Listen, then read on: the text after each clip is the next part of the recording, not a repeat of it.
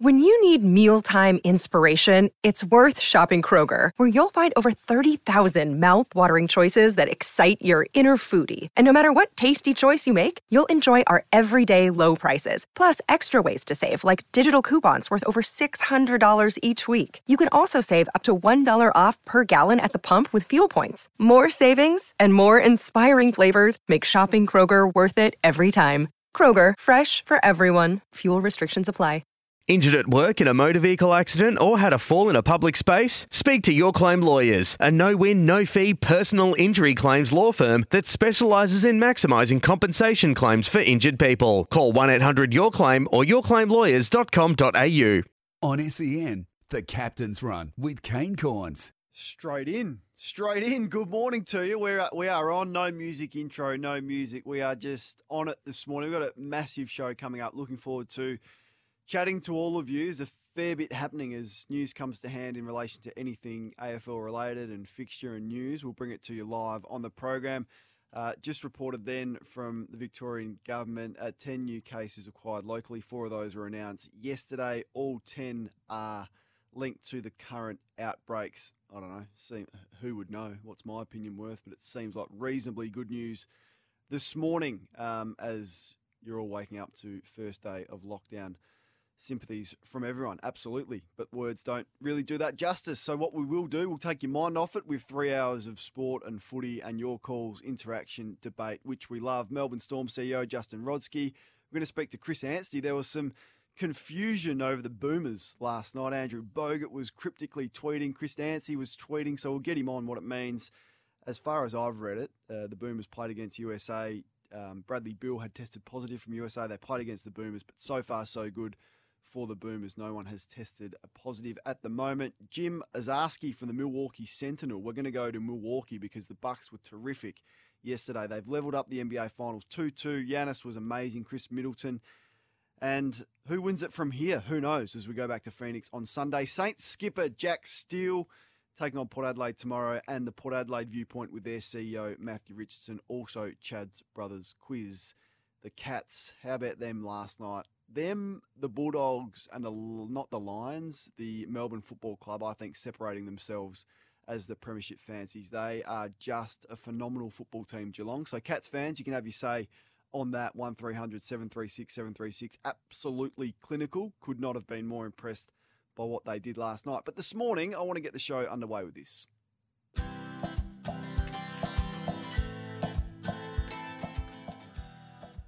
I was on my walk on Wednesday and I was listening to Razor Ray Chamberlain um, with Gerard on Whateley.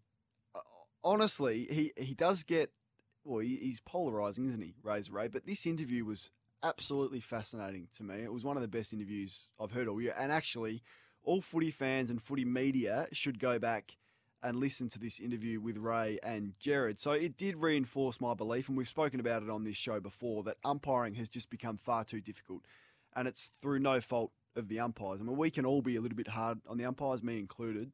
They have no fault in the confusion that we see from fans and the media at the moment. The AFL and its obsession with changing and introducing new rules has made that the absolute reality. So the new football operations boss has got a huge task in front of him or her to make sure that the umpiring is less and the decisions made less confusing for the fans. So let's go back to Friday night. Let's have a listen to Channel 7's commentary of a controversial moment from that game, the Essendon and the Adelaide game, where Bombers young forward Archie Perkins was tackled and spun around in a 720. Perkins comes in and gets spun about four times and then gets a high tackle free. How many times did he get spun? Two. That's holding the footy. That is gone. He can't believe it. Millions of people in Adelaide can't believe it. I mean, that's an obvious one for the umpire. I reckon, BT. If you get spun twice, Yeah. you don't dispose of the footy. It's a fair go. Easy decision. It's a fair go, isn't it? A 720. They let him go. They let him go with a 360, but a 720. No. Other part to that, BT, is which decision comes first. Like, no doubt it was a push, Yeah. but it was holding the ball prior to that. So that's three of the host broadcasters with their viewpoint on that one incident. Razor Ray was asked about that with Gerard, and here's his explanation of why the decision was in fact correct. With the 360 or 720, so no prior opportunity, I don't think anyone would debate that. So now all we need to see from Archie, if legally tackled, which he was, is an attempt. However, there's a little kicker. If the ball or his hands, hands being plural, okay, are pinned, he can't make an attempt. And he's had no prior opportunity. So a ball up will be the right result. In a one on one tackle, we're asked just to wait a little bit. Our job is to keep the ball in motion. That's the spirit of the game, okay? So a one on one tackle, the player is most likely going to be able to get that ball out, knocked out, get his hands free, handball kick, and so you hold on the whistle. Ball does come free, play on. Secondary player comes in, bang, high tackle, free kick to Perkins. So, how about the checklist the umpires have to go through in their mind for one decision? That there are five factors in there that Ray just explained to us that we really probably weren't aware of, and certainly Channel 7 weren't aware of it through James Brayshaw and BT and Wayne Carey, who do a great job. But even Adelaide coach Matthew Nicks wasn't aware of it. He threw his arms up in disgust when there was no decision paid. And most of the fans, I reckon, would have put that and put their hand up and paid that as holding the ball.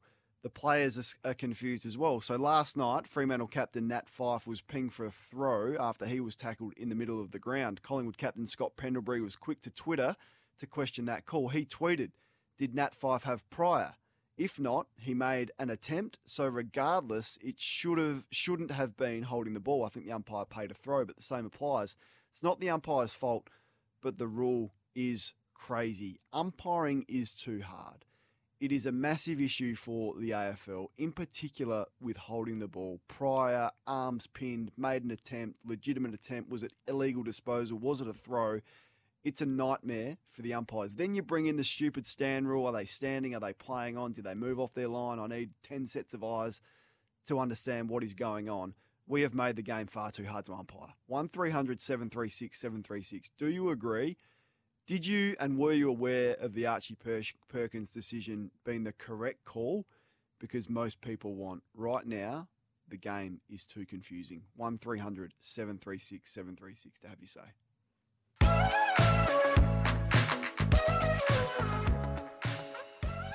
Yeah, I, I, we could have played a little bit more of Razor, and we may do that a little bit uh, later on in the show. But we, we cut it down just to hear him, and you can almost sort of imagine his mind ticking over and explaining why that call was correct. And I mean, he explained it beautifully. And uh, you know, perhaps we are too quick to judge umpiring decisions when we don't have the full facts and and the full explanation of what they are being asked to do. Um, so if you get a spare minute, just go back and have a listen to it because it I certainly felt more knowledgeable after listening to it. But let's open it up to you. Love your calls on a Friday. We take them all through the first hour and through until 12 o'clock. 1300 736 736 is the number, or you can send us a text 0433 98 11 16 for Tempur, a mattress that's built like no other. Sergio is in Brisbane. You're going to kick us off, mate. How do you see the umpiring and the confusion that's clearly in the game? Um, Hope you're well, uh, Kane. Uh, look, I listened to that interview, and uh, I work in um, banking, and I do a lot of process engineering. And as soon as I heard that interview, I'm in agreement with yourself. I, it's too complicated. The, the more um, uh, points that you have that you've got to factor into your decision making, uh, the more complicated it gets. I just don't understand, Kane, why we just don't simplify some of these uh, rules to make it uh, a lot simpler, uh, not only for the fans but more so for the umpires, so they have an easier job. Mm. Um, your thoughts?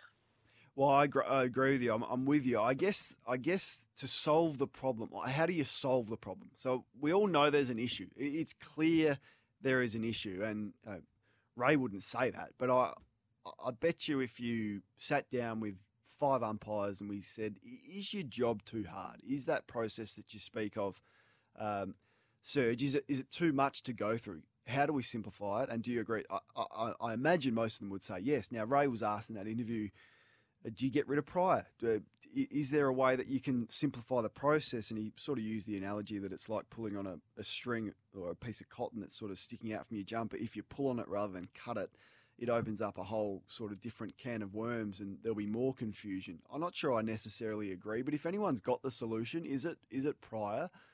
Is it um, not penalising players when they don't dispose of the ball correctly just because they're making an attempt? I'd like to hear it this morning, and we'll take your calls on that. Let's go to Bayswater and speak to Phil. Your thoughts on it, Phil? G'day, mate. I think that the problem you've got is when stoppages becomes a dirty word. So you've got the rules of the game, and this is how the spirit we want it played. And then you've got rules that, that are trying to manufacture outcomes on the fly during the year. So if you're an umpire, you're in a hiding to nothing because your job description can change every couple of weeks, which I think's hard enough for the umpires. But we're trying to manufacture too many outcomes, and we've had stoppages, so now they're a stain on the game. So to raise Razor said, "Oh, we're going to keep the ball in motion." Well, if Mm. it's dropping the ball, it's dropping the ball. If Mm. it's a stoppage, it's a stoppage. I just think we're trying to manufacture too many outcomes, Kane. Yep, uh, so you're right, and and that was basically what he said. As you heard, our message, um, our instruction is a better word, is to keep the ball in motion as much as we can, and we don't want stoppages. But take your medicine at times. You- You've got to adjudicate the look of the game as well. You can't have players throwing the ball or just chucking it up, and you know any dis- any attempt to dispose of the ball because there's been no prior is acceptable. So I, I agree with you. And if you throw the ball up quicker at stoppages, and we don't have the stupid nominating ruck issue, then less more stoppages isn't, isn't a bad thing. I don't think. You get in there, whip it up, regardless of who goes up. Don't have to stop and pause and halt and blow time on and make sure you've got two ruckmen nominated. That's another thing that needs to go. But as it stands, the job of an umpire is too hard. Thanks for your thoughts, Phil. A lot of people wanting to have their say, so we will whip, whip through those this morning. John's on the line. Uh, you wanted to speak about that issue with Archie Perkins, John. Yeah, Kane, um, just thought uh, the, the, decision was really good. And at the time when I saw it on TV, I was watching it with my wife, and um, I thought straight away he, he had no chance. And my wife said, "Oh, he spun him around, you know, x amount of times." And uh, I said, "No, love, he didn't have he didn't have any any prior opportunity." Um, like I'm sort of Tim Watson's age, and I just thought it was it was basic cut and dry. There wasn't any. Uh, there- there wasn't any uh, ho- uh, holding the ball or anything like that. And for Wayne Carey to say what he did, I thought he was. Um, if he had had another look at it, I saw it straight away, and I knew straight away there was no chance uh, being holding the ball. But uh, Wayne Carey called it. It should have been holding the ball. So there you go. I don't think he was alone. As I said, you know, Matty Nicks, uh, you know, you don't exactly know what's going through Nicks's mind in the coach's box, but he, he sort of threw his arms up in protest as well. He he couldn't believe, from what I you know what it appeared that it wasn't paid holding the ball, and there is a there is a, a belief, an unfounded one amongst a lot of footy fans and media that if you are spun around in a 360, that is automatic holding the ball. But as you heard, that is not the case, and you can even go 720 if uh, you haven't had prior and your arms are pinned and you haven't had a realistic opportunity to dispose of the ball. Thank you to you, John. Let's go to Terry, who wants to chat about umpiring. What's your thoughts, Tez? Kane, um, mine was, I don't know if you missed it, but the Swans match, did you know the goal umpires have a whistle? I didn't. No. Um, Saturday, there was two frees played against the Swans because they're full forward or there's no one in the goal square. And um, the six, six, someone said six he rule? must have had his toe on the line or something twice. In the, I think it was even in the one quarter. Bulldogs got a kick out of the middle, but it wasn't. Everyone thought it was six, six, six. No, no. The goal umpire blew his whistle, and I think it was Papley twice.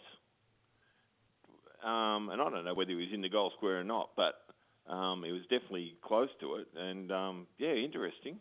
But So what was I the free kick of- paid? What, what what was it? Just a warning for no six and No, six? Or no, no, not no warning.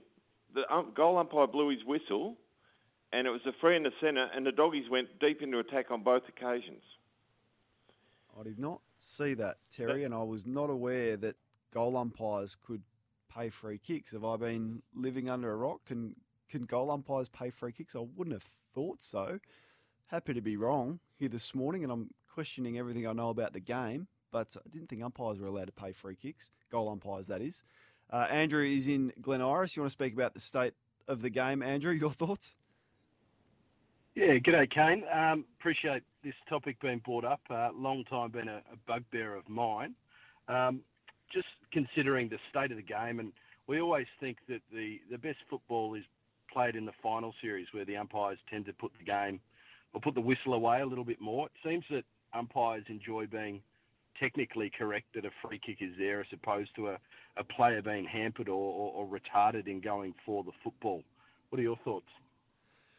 I'm with you on everything you said in your opening statement. Umpiring is better during the finals. Now, there's a reason for that, is because the best umpires are, are, are umpiring, and you know I'm clearly of the belief the void between the best umpires in the game and the ones that are finding their way and not as experienced is is massive and too great. And it's another issue for the for the AFL is the separation between their best umpires and the not so good, the ones that uh, aren't there in final. So that that can be one reason.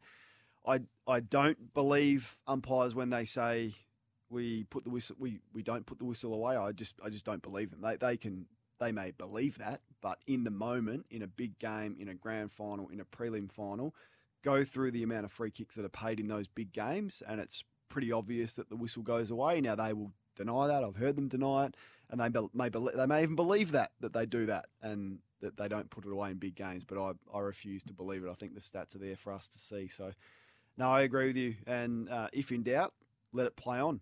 Don't blow your whistle. It has always been my view with umpiring. Tom is in Williamstown. G'day, Tom. How you going, Kane? Take it with the cats. Right, now, yeah, no, nah, that's what I want to talk about, Kane. If you can just give me a minute here. All right. The AFL's love child Geelong, okay?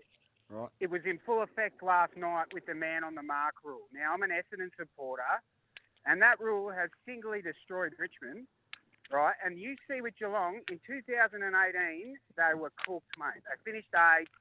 Uh, Tom Hawkins couldn't get, get near it. They create this panel of four blokes from Geelong in it they bring in six, six, and six. They finish first the next year, and Tom Hawkins reignites his career. Last night they had 70 marks to 40. Now you tell me that Steve Hocking doesn't bring in that stand on the mark rule to benefit Geelong, and you tell me that Steve Hocking next year didn't pass on to his little mate Brad Scott. Let's shorten the quarters to help Geelong again. It's corrupt, Kane. Something's got to be done. Conspiracies left, right, and centre here from Tom. Uh, the AFL bringing in the stand rule and the six, six, and six to benefit Geelong. Look, I don't think that was the reason they brought it in. And if you look at last night's game, it doesn't matter what rules that game was played under. Fremantle weren't touching Geelong like that. was comprehensive, regardless of what rules you speak of. I think Tom Hawkins has been pretty good prior to the stand rule, prior to six, six, and six. What was it? The stat I saw on Twitter last night, and they may have mentioned it in the coverage. Ten years in a row, he's kicked forty plus. So I think he's been a pretty good player prior to, to those sorts of rules. So I don't buy into it. What I do buy into is what a massive job it is for the new person who is appointed. Do they continue down the path of change and aggressive change? Or do they reset? Can they actually analyse the stand rule and what it has not done for the game, and you know, be prepared to make an even braver call and say, "Oh, hang on, yeah, we had a look at it for a year. We pro- we should have trialled it. It's done nothing to improve the game. Certainly hasn't helped scoring. In fact, it's made it worse. Are we prepared to scrap it?" Um, when he comes in, uh, I'm really interested to see what path they go down. The continuation of change and rules and tinkering, or can we just reset a little bit and have some more stability? That's what I'm interested in. Uh, if you want to speak about the footy last night as well, 1300 736 736, pretty, pretty comprehensive stuff from Geelong. They are such an impressive football team, one of the, the most the teams that I've admired for such a long period of time. Uh, Bruce is on the line. You want to speak about a Carlton legend, Bruce? Take it away, mate. Thanks very much, Kane. Yes, um, the great working class player Serge Silvagni, as described by Greg Baum today, stocky, bandy-legged, often in long sleeves, and always with his socks down. And Kane, I was just wondering, perhaps the Carlton players can forget the black armbands this weekend and just drop the socks as the ultimate tribute to Serge. Mm, I like it. A lot of players do wear their socks down these days. But well said, mate. I think that the tributes have been um, beautifully put, and I've loved. You know, clearly, wasn't my era, but the legacy he has left, and have loved going back and reading the tributes that have come through and listening to people like yourself explaining what an influential and important person he was at that footy club. Uh, let's take a quick breather. We'll get to Pete on the road. Zach wants to have his say. Tony is in Geelong. Tony might want to respond to Tom, the caller who just called in about the conspiracies at AFL House leading to Geelong's performance. It's 21 minutes past nine. On SEN, the Captain's Run with Kane Cornes. Whipping through your calls in the first hour, plenty to talk about. I'm thinking the AFL is too confusing. The rules, the umpiring, it's too difficult for them. That was confirmed with a great interview that Razor Ray did with Gerard earlier on this week, which we've heard a little bit of, and that was the case again with some confusion in Thursday night footy. Pete is on the road. You want to speak about the state of the game, Pete? Good morning to you, mate, and welcome. Yes. Hi, mate. Thanks for having me on. Um, firstly, as a side issue, I, if, uh, I think goal umpires might have a whistle to uh, call a pie bo- the pie boy over uh, when they're uh, feeling a bit nippish. But um, on a serious note, the uh, the game, in my opinion, can fix it in two ways with regard to this uh, complexity. One is you go the way, which is not my preferable, but you go the way of Gaelic football, no tackling. Um, I don't think anyone wants to do that because we're going to ruin the game. Second one is the second one is, um, and I'll preface it with saying that we get it wrong most of the time in terms of holding the ball, dropping the ball. It's hardly paid correctly these days. And secondly, as you said, when you keep the, when the umpires don't blow the whistle as much, it improves the game. Well, why don't we just not pay dropping the ball and holding the ball? And you only blow the whistle when they can't get the ball out to ball it up. That way, the mistakes of dropping the ball holding the ball, because I can never understand these days. You know, I, I'm often looking at it going, that was holding the ball, what wasn't paid, etc., etc. Why don't we just get rid of paying, holding the ball, dropping the ball, and just pay the ball up? The whistle is away, the game's improved, not as many stoppages, and they don't make mistakes. Thoughts from Peter there, who's on the road with the state of the game and, and not paying some decisions. Let's go to Zach in Coburg. You want to speak about umpiring, Zach? Yeah, g'day, Kane. I just want to run a sort of thought experiment past you. So there's this philosophical and scientific principle called Occam's razor. It states that entities should not be multiplied unnecessarily.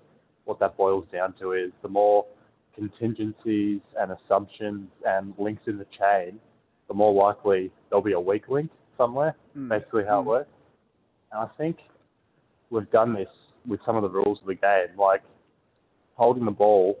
There are five or six steps on the flow chart that the umpire needs to judge, and at every step, by our Occam's razor, they're naturally inviting error and confusion and judgment. It's the same with nominating for the ruckman position.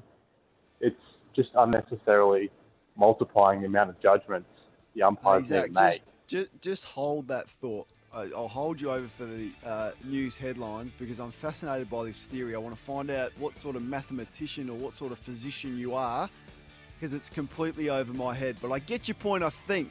We'll come back sh- soon. All right, let's get back to Zach in Coburg. You got a theory. Um, I, I wanted a bit more time to explore that with you. Firstly, what's the name of your theory again? So it's a philosophical and scientific principle called Occam's razor, Yep. which states that entities should not be multiplied unnecessarily. So what that boils down to is the more contingencies, the more assumptions, the more judgments that are part of an explanation, um, the more error and confusion it naturally invites. So, with the rules of the game in the AFL, some of the rules, like the ruck nomination, are unnecessarily complicated. There are two or three steps involved for the umpire to ball the ball up when there should just be one, and if the third man up comes in, it's a free kick. Same with holding the ball. There are five or six steps on this sort of flow chart that the umpire needs to judge. When in theory we could strip back the rules over a long period of time. I'm talking sort of like 20 years. Hmm. We could strip back and simplify the rules. Maybe the AFL could set up some sort of incentivization system for past players who are out of the system at the age of 24 or 25 to extend their careers in the AFL by 20 or 30 years by moving into the umpiring pathway, and they'll have better feel for the game, better judgment, and with a simpler set of rules, with less with less contingencies, there'll naturally be less confusion. Hopefully, the public will trust these umpires to let their feel for the game dictate the the outcomes Decisions. and the decisions. Good on you, mate. I appreciate your thoughts, and I, I agree with exactly what you said. And I've sort of been trying to explain it like that, but your your theory sort of does it it does it pretty well. So thanks for your thoughts and thanks for holding over the news. Tony's in Geelong. Hey, we had Tom. Tony, he's an Essendon supporter. He had a crack at the AFL. He reckons the AFL there's a conspiracy to change the rules to favour the Cats. Your response? Tom needs to get off the Cheech and Chongs, Kane. He's, he's given it too much of a touch up. He needs to have a cup of tea and a lie down. He's way off the mark. Hawkins has been firing for years. It, yes. It's, it, the difference is this year that they've, they've got to take another defender off him to look after Cameron and now Rohan as well because he's starting to fire. So instead of having three blokes hanging off his shoulders each week, he might have one and a half or two. Um, what else did he say? Richmond, they've they've brought about their own demise as if they're standing on the you know standing the hold mark and it's got nothing to do with them. Oh Jesus, fair dinkum, give me a spell. Mm. I get I get that a bit. A lot of uh, text messages coming through saying the stand rule has ruined Richmond. I'm, I'm yet to have a logical explanation as to why. So for those that are of the belief, and I'm sure there's some Richmond supporters out there that believe the stand rule has ruined them and changed their game style, why is that? Ex- explain that to me because that's a theme that has come through a lot this year. I've been waiting for this call. Brock is on the road. He predicted that St Kilda would win last week. They did. He predicted that St Kilda would beat Port Adelaide tomorrow. We'll find out. Over to you, Brock. You want to gloat for a little bit? I also predicted we'd beat uh, Richmond, and I also predicted that we'd shoot back up the ladder after the bye. Um, you did, and I did tune into the Sunday Footy Show just to uh, see what you'd say, and you did go with a couple of my points there, Kane, when you were analysing St Kilda. So a uh, few thanks for that. Um, yeah, and I, I, must give you a bit of credit, mate, because you've bounced back. You've uh, you've fronted up after Port's couple of dismal performances, and I did tell you last week that it would happen because you can't beat anyone inside the eight. And uh, I'm, I'm actually going to go out on a limb and say you'll get the win over us this weekend because you like to beat up on teams just outside the eight. So uh, I'll give you that one. I'm, I'm, Yeah, I'm, I'm, uh, not, I'm not sure. We'll speak to St Kilda captain Jack Steele this morning. Uh, Port Adelaide's selected team is is probably the weakest team they've picked all year, so they've been smashed by injury. I, I think the Saint, I think your Saints should win, mate. So we'll find out. It's going to be a great opportunity for them. Port Adelaide's team not strong at all for various reasons, and they're not playing great footy. They're they're at risk of dropping down the ladder. Uh, good on you. Your predictions were correct. It's good to see you back in a better mood than you were probably six weeks ago. That's Brock on the road. Loves loves his Saints. Um, what are we at? We've got time for a couple more. Yep, let's go to Queensland and speak to Paul. G'day, Paul. G'day, Kane. How are you? Good, thank you. Mate, I was watching the Swans Bulldogs game on the weekend, and in the second quarter, Jack Macrae, I think it was McInerney, tackled, got a free kick, legitimate, he lost the ball. It went over the boundary line. Then a mm. Bulldogs player picked it up, ran back onto the field, and the umpire called advantage, and it was play on. I just don't know how, when the ball goes out of bounds, that you can get an advantage. and it wasn't even mentioned by anybody. I didn't. See, I didn't see that. Oh, that see, that's another rule that's hard to adjudicate. So, how much time is realistic for advantage? I get if it's in the motion, players pick it up. It's their call. They take advantage. All of that. But what's the delay on whether you should be allowed to take advantage or not? Like if you pick it up, stop, look back, have a look. Oh, no one's near me. I'm going to go. Or, the umpires are very lenient on that. I, I didn't see. I didn't see that one, Paul. I wish I did. That's quite comical if it played out that way. Uh, uh, we had an earlier caller who suggested that goal umpires have a whistle and paid two free kicks in. Was it the Bulldogs game or one of the games on the weekend? Uh, it might have been. Yeah, it was a Sydney and the Bulldogs game.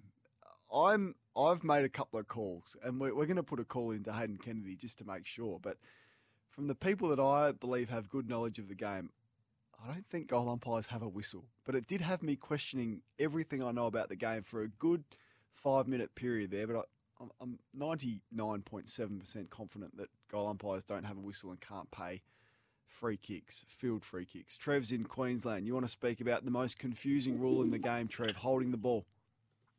Yeah. Morning, Kane. Morning. Um, yeah, the uh, the thing that uh, frustrates everyone, I think, is this holding the ball and throwing the ball. The uh, the game is travelling that fast today. Um, you know, this uh, we don't hardly handball the ball anymore, um, as the contact says that two hands have to. You could just have two hands there and throw the ball out. That's deemed as just a handball. So why don't we just get rid of the, just have throwing the ball? Get rid of this throwing the ball rule, so everyone can throw the ball. Because half the time we're all throwing the ball now anyway. I don't know. I don't. I get. I get. The, I get the cynicism in your voice. Um, we can't have rugby, um, and I get frustrated. We don't pay a legal disposal. I don't care about prior. If you are tackled, you don't have prior, and you throw the ball. I can't have that as play on. I can't have it. So I don't know. I don't know what the issue. How to sort it out.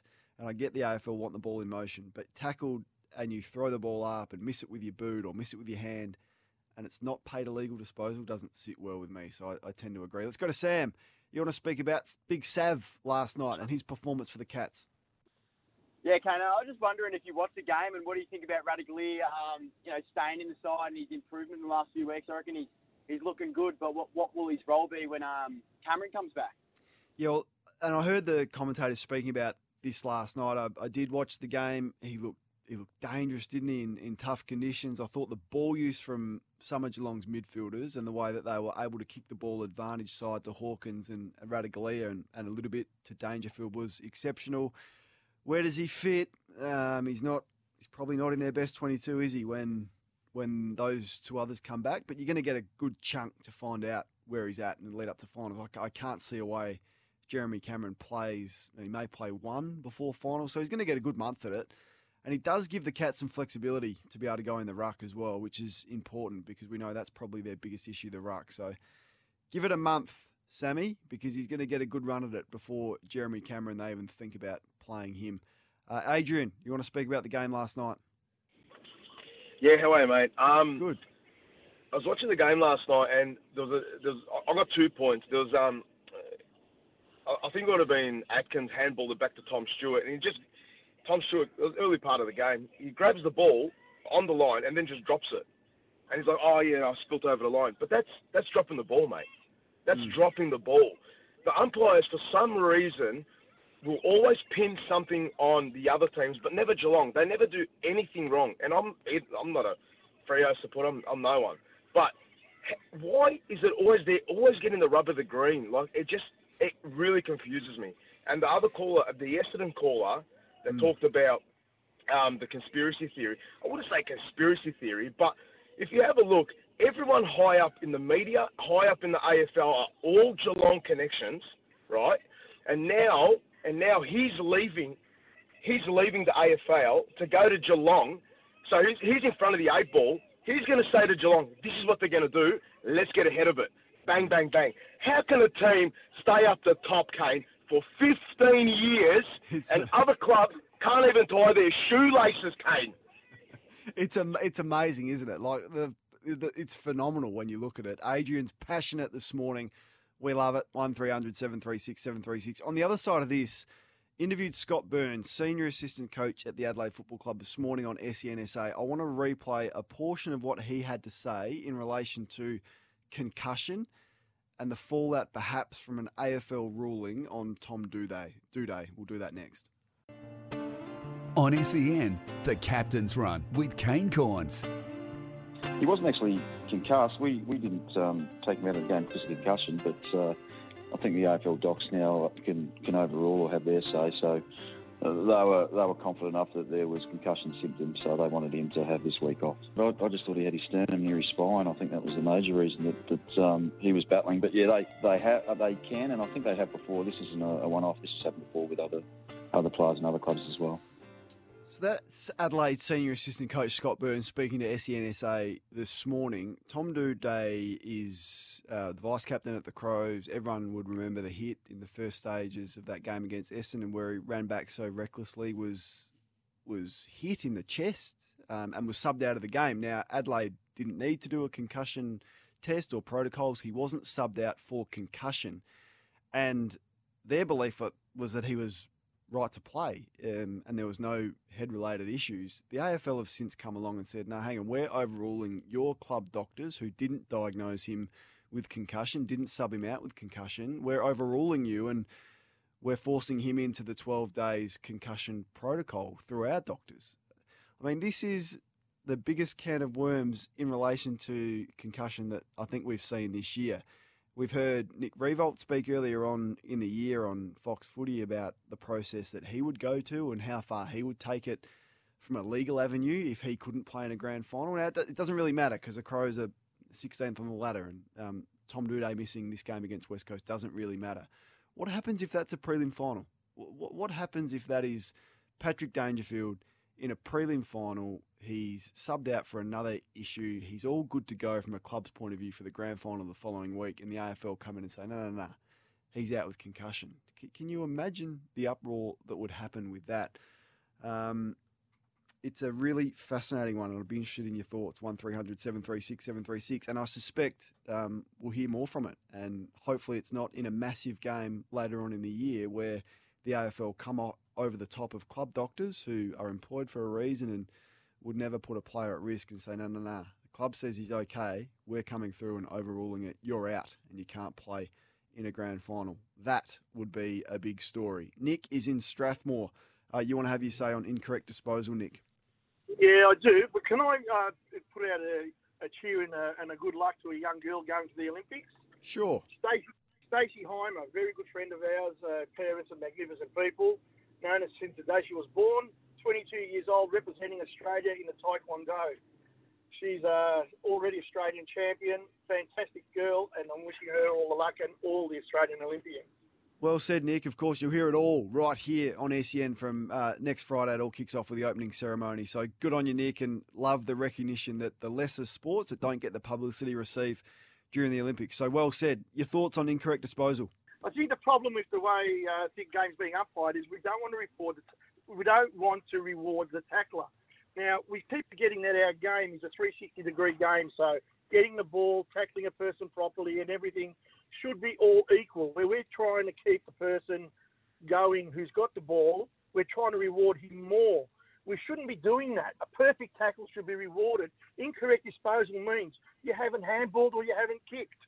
So um, anything else that the ball, if it's if it's hit free, if it's dropped, if anything, if it doesn't hit your foot, should be report, rewarded against the player because mm. you're not getting rid of the ball properly. So incorrect disposal should come back in and not holding the ball so much because you haven't disposed of the ball. Good on you, Nick. Thanks for your thoughts, mate, and good luck to Stacey. Catherine's in Flemington. Hi, Catherine. You had a giggle about the Geelong conspiracy.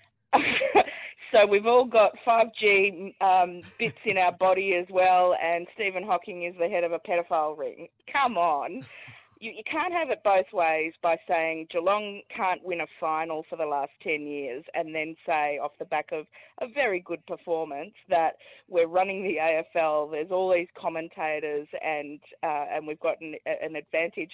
When, when the AFL want to make um, an example of anyone, they pick Patrick Dangerfield, they pick um, Tom Hawkins for jumper punching. They used to always ping um, Stevie J for the minutest little uh, squibbles for, for their rule of the week. So I don't think there's a conspiracy theory, and we can't help it if we have a no dickhead policy, and it means that our past players can string a sentence together and end up being commentators.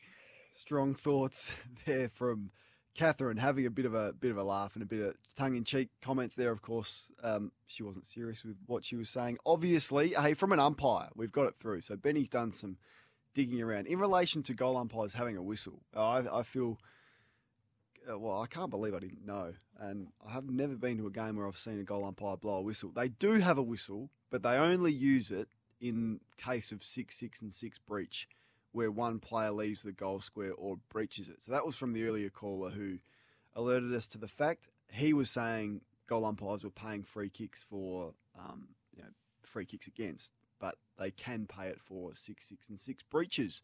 So there you have it. Of course, that is a new rule, so perhaps why we weren't fully across it, but we have finally solved that issue. It's taken us an hour. Goal umpires do have a whistle, see? You learn something every day. It's seven minutes to nine o'clock. We'll get to Andrew and Phil on the other side of this. And I'd be interested in your thoughts on the AFL overruling Adelaide's medical team in relation to Tom Doedee. They thought he wasn't concussed, he wasn't subbed out for concussion, but the AFL have come through during the week, obviously, and said, nah, we'll do our own review of that and We think he's got concussion symptoms. He's out. Imagine that's if a grand, in a grand final for a star player. The controversy that that would cause. I get the feeling we're going to speak a little bit more about that this week. Six minutes to 10 o'clock, 1300 736 736. On SEN, the Captain's Run with Kane Cornes. Yeah, welcome in. It's three minutes past 10 o'clock. It was a really busy first hour, dominated by your thoughts on the confusing state of the game, in particular relating to a few rules. We heard uh, Channel 7's commentary of a um, controversial moment on Friday night between Adelaide and the Crows where Archie Perkins wasn't penalised for holding the ball. The commentators thought he should have been. Razor Ray was on the show and explained why it wasn't and cleared up a few areas, but the job of umpiring is so hard in 2021. We'll take your calls on that. The issue relating to Tom Doedee um, not being diagnosed with concussion from the club, but the AFL overruling that, meaning he can't play this week, is also an interesting one for me. We'll take your calls through until 12 o'clock uh, this morning, but right now it's time for a bit of storm chat. Hey guys, um, all you Storm fans out there, um, we're just about to head off to Queensland. Um, unfortunately, as um, all you Storm fans, hey guys, um, all you Storm fans out there, um, we're just about to head off to Queensland. Unfortunately, as you would all know, uh, the game on Saturday here has been called off. Really disappointed for ourselves, to be quite honest, but we're also hugely disappointed for you guys. I know you were looking to come along and support us, and uh, we were really looking forward to that as well. But um, hopefully, we can go up to Queensland and, and do a good job and um, come back with a couple of wins under our belt, and um, hopefully uh, put on a good show for you guys down here when we're allowed back in, which hopefully won't be too long. Stay safe um, and make sure you keep watching, keep supporting, and we really appreciate it. Thanks a lot. Melbourne Storm coach, the legendary Craig Bellamy, with a message to the Storm fans. So joining us now is their CEO, Justin Rodski. Justin, thanks for your time again. No worries at all, Kane. Good to be with you. A familiar issue for you and your club. You've been home for just two weeks, but the NRL has been forced to act like a lot of competitions in this country, and, and you're out again. I mean, what challenge does this present once again for your group? Yeah, really frustrating and really feeling for our, our members and fans this morning, Kane. You know, we we had a really big build up to the game this weekend. Our first game back at AAMI Park in 78, uh, sorry, 20, 28 days, and it's um, you know we were we were really excited to be back in front of our our fans, and unfortunately, yeah, due to the COVID situation, we've had to uh, fly out late last night. We arrived in Brisbane, so we're spending the weekend in Brisbane. We'll play on Saturday night at uh, at Cbus Stadium on the Gold Coast against the Newcastle Knights, and and then we still don't know yet where we'll go from there in terms of uh, the location of our hub for at least I think the next couple of weeks. But we're we're hopeful of returning to Victoria sooner rather than later. Mm, when did you find out this news?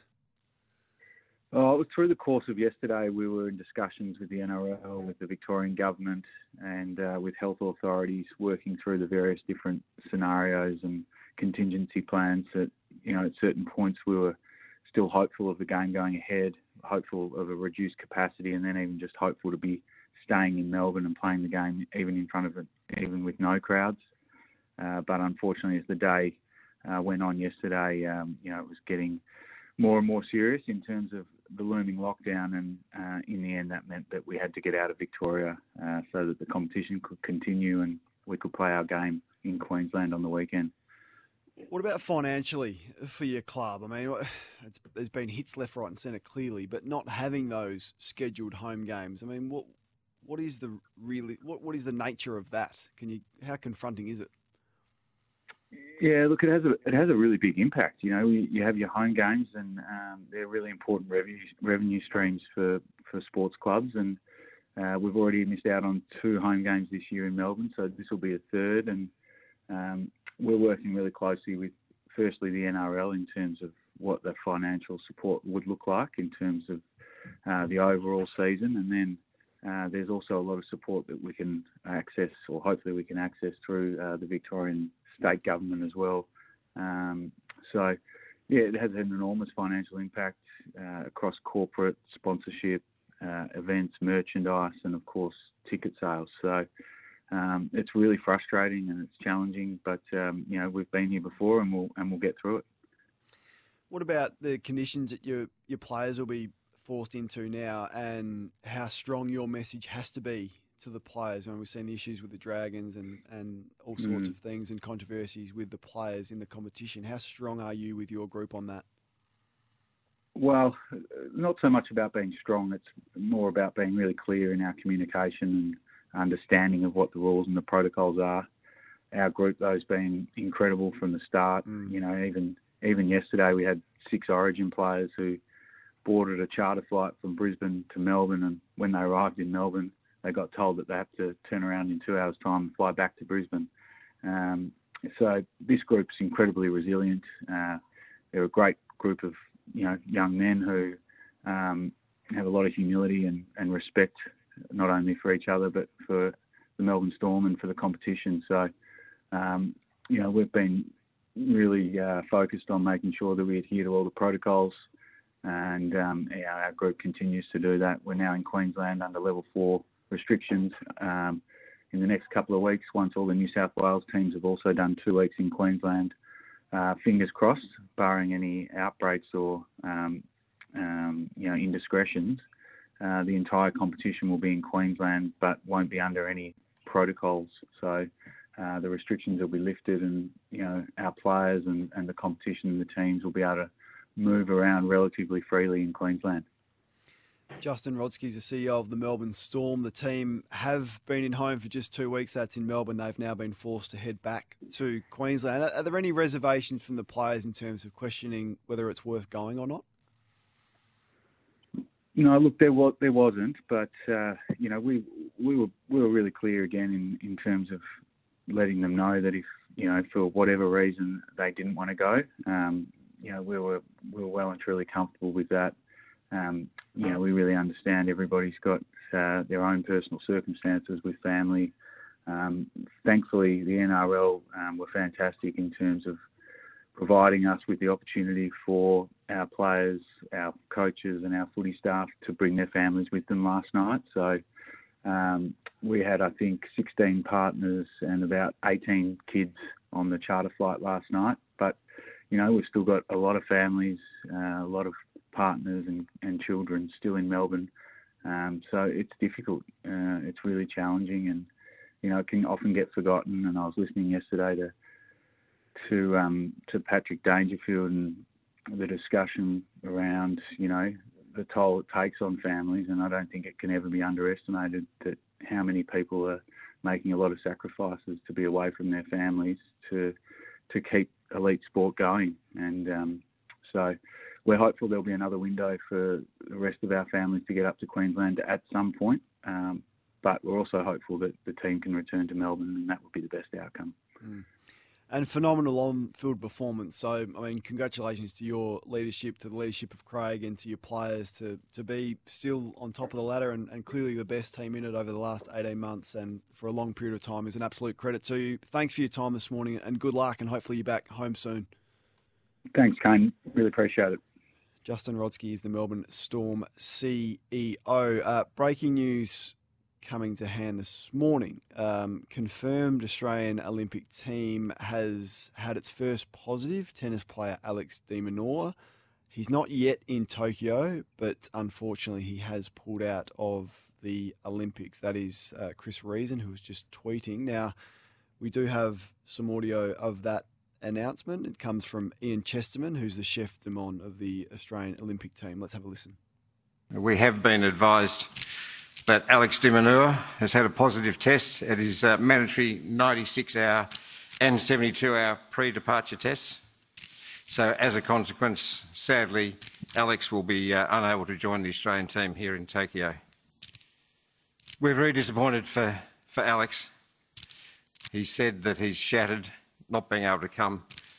It's been a dream since he was a child to represent Australia at the Olympic Games, but he has sent his very best wishes for the rest of the team.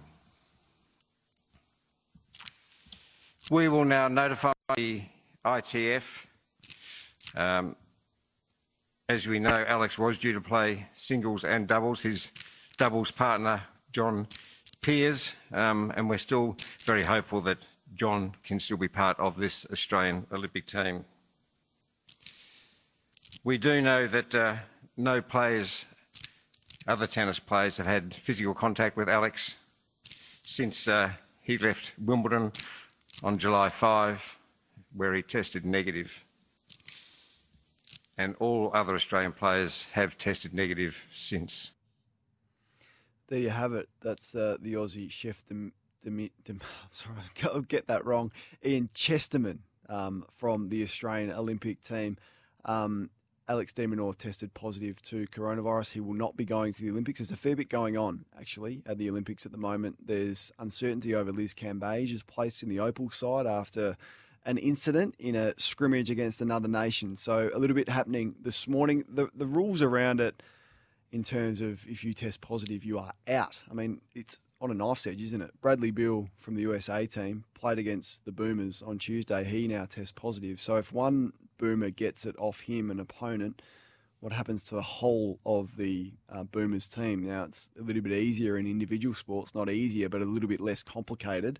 In team sports, where it can wipe out a whole team, I mean, there's a fair bit to play out between now and next Friday. Let's get to Phil, who is in Hoppers Crossing, uh, who wants to get back to a couple of confusing rules in the game. Good on you, Phil.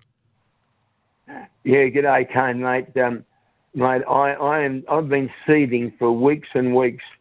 I hate it when you a, a player makes position and then he's pushed in the back, going through work, and, and the umpires do nothing about it. Tom Hawkins of Geelong is a perfect example. He's a great player, having a great year. When he uses his, his strength and pushes somebody in the side, fair enough. But there's always a couple there where he'll just blatantly push a player in the back and run into an open goal. What are these umpires doing about this rule? It's ridiculous. It's not one that I'm hot on, Phil. I like players being rewarded for their strength. I think I think sometimes they get penalised just for being too strong in a marking contest. At times they can can ragdoll their opponent and push them out of the way, and the player exaggerates it and they're penalised. I don't think a player should ever be penalised for their strength. So it's not not one that I'm hot on, mate. But appreciate your passion on the issue and having your say this morning. Tom's in South Melbourne. G'day to you, Tom. You you want to applaud a recent caller we had. Her name was Catherine. She defended Geelong. Tano, great to talk to you, mate. Love the show. Uh, I do. I just wanted to echo those sentiments because I, I couldn't have put it any better myself, particularly about the uh, the no dickhead policy. It was a very, very astute call, um, particularly around Tom Hawkins being made an example of and, and Stevie J. I just thought it was great. But that wasn't the reason for my call. Um, Brian Taylor, I tell you what, I don't know what Geelong ever did to him, but he clearly hates us. Um, I've watched a lot of games where he's commentating, and everything we do is either lucky, a fluke, um, or it should have been a free kick against. Last night, when Patrick Dangerfield took that mark in the first quarter, yeah, he sprayed the kick. It was a it was a terrible kick, but that mark, you know, floating across the, the front of the pack was an absolute ripper. BT barely raised an octave. He he could not have cared less. Um, if that was, you know, Shai Bolton or Dustin Martin or anyone else, he would have absolutely lost the plot. But when it's us, he just he just doesn't care, and he and he he literally hates it. So I just I just don't understand why.